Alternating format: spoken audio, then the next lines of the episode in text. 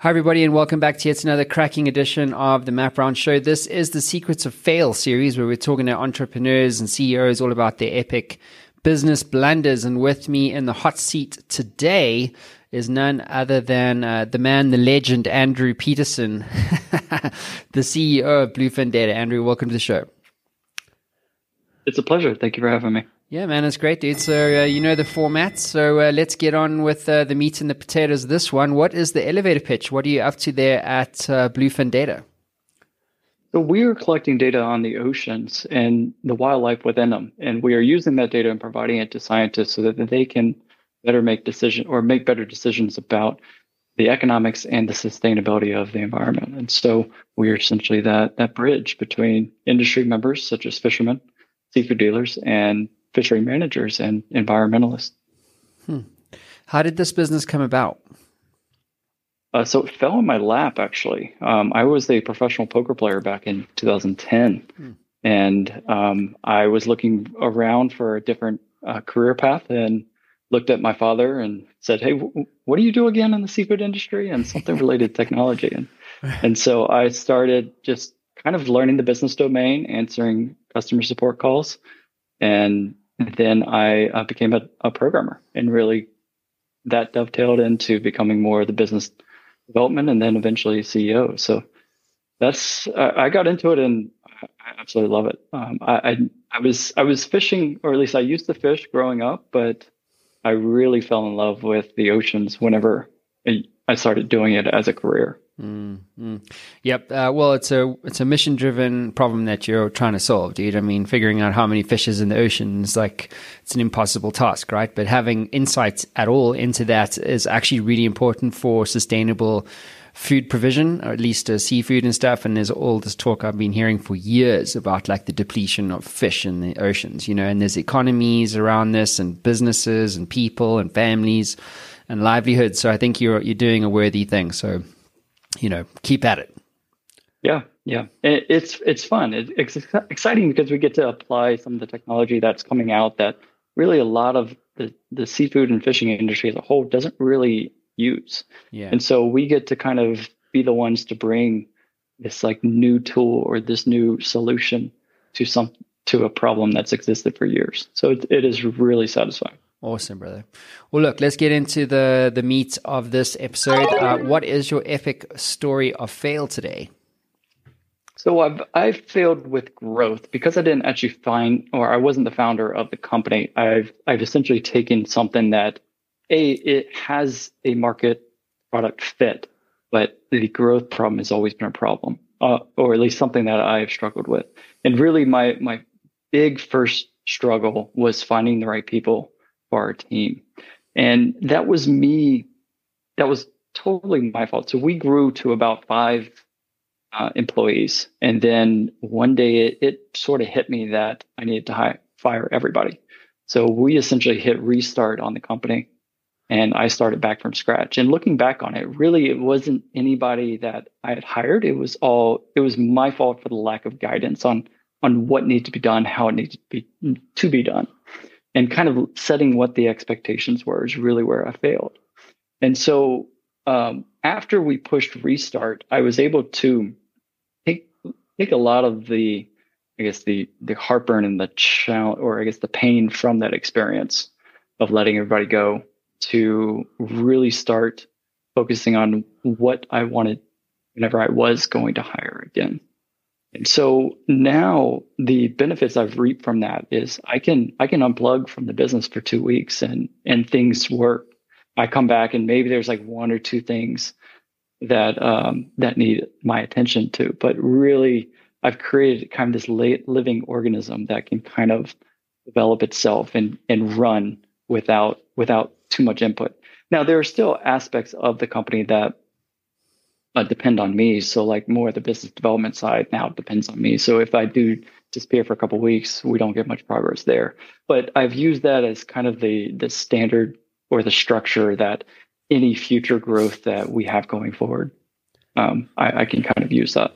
So it, it's it's definitely been a learning lesson and, and a lot of pain, but um, it's good.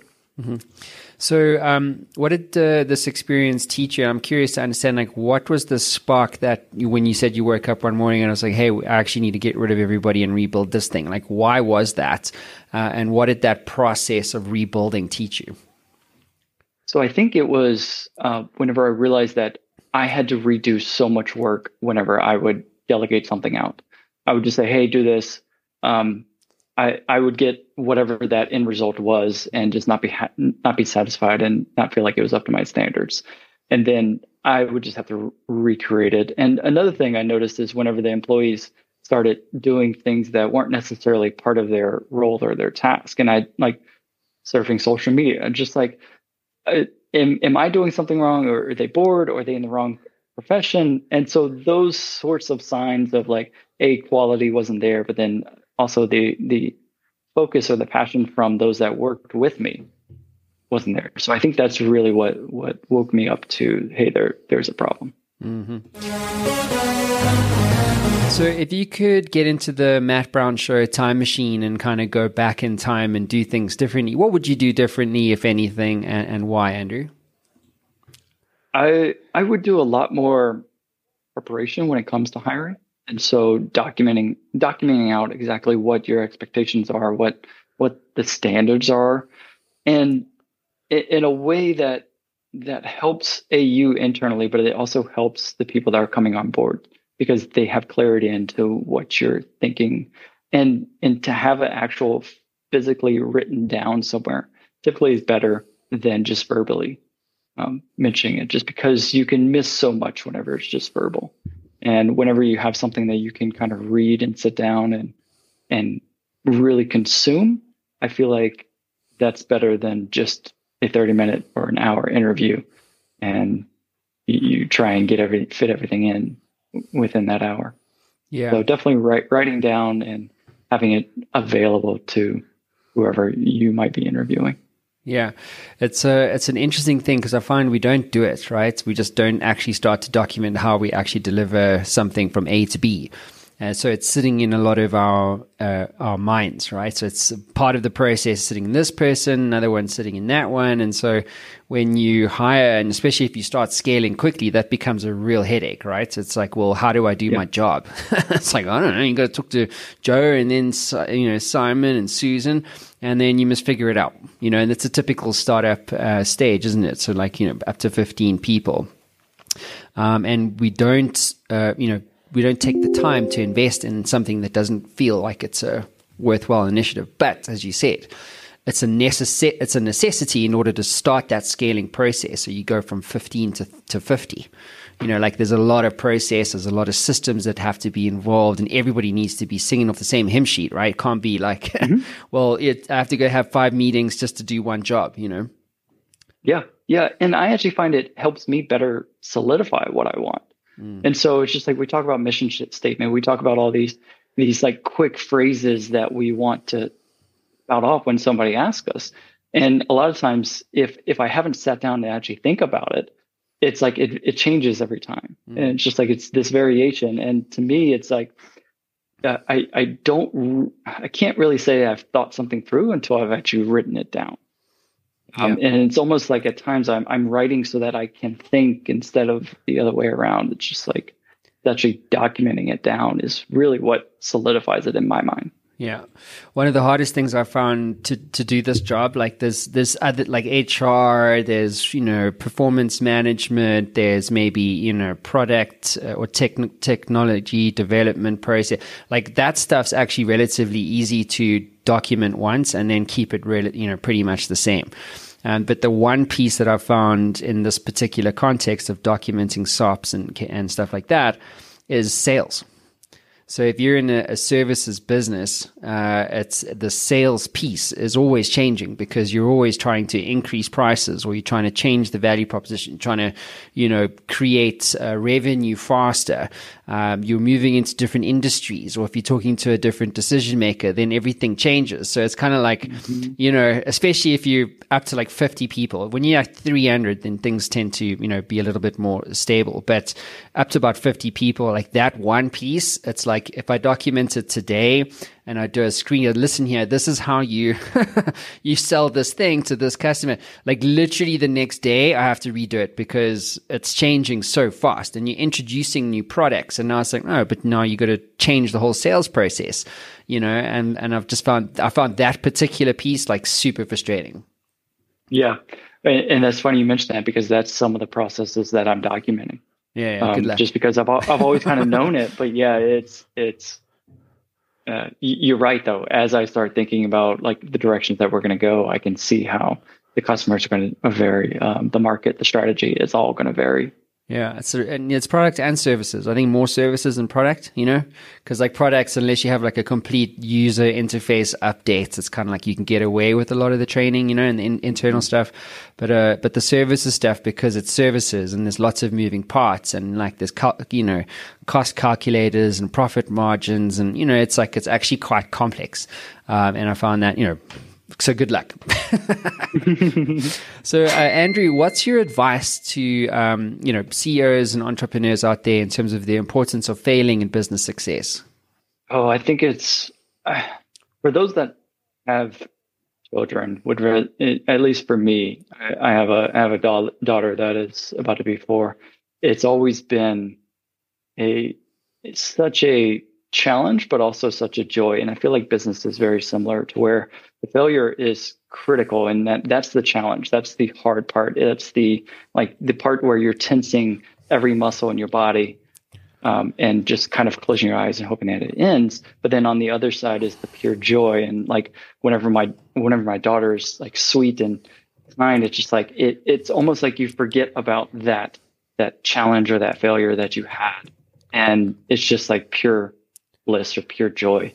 And I've I I don't think I would want it any other way to where you you like didn't have either. Like I almost feel like it, it's kind of critical to have one, have the failure in order to have the blissful, joyful moments.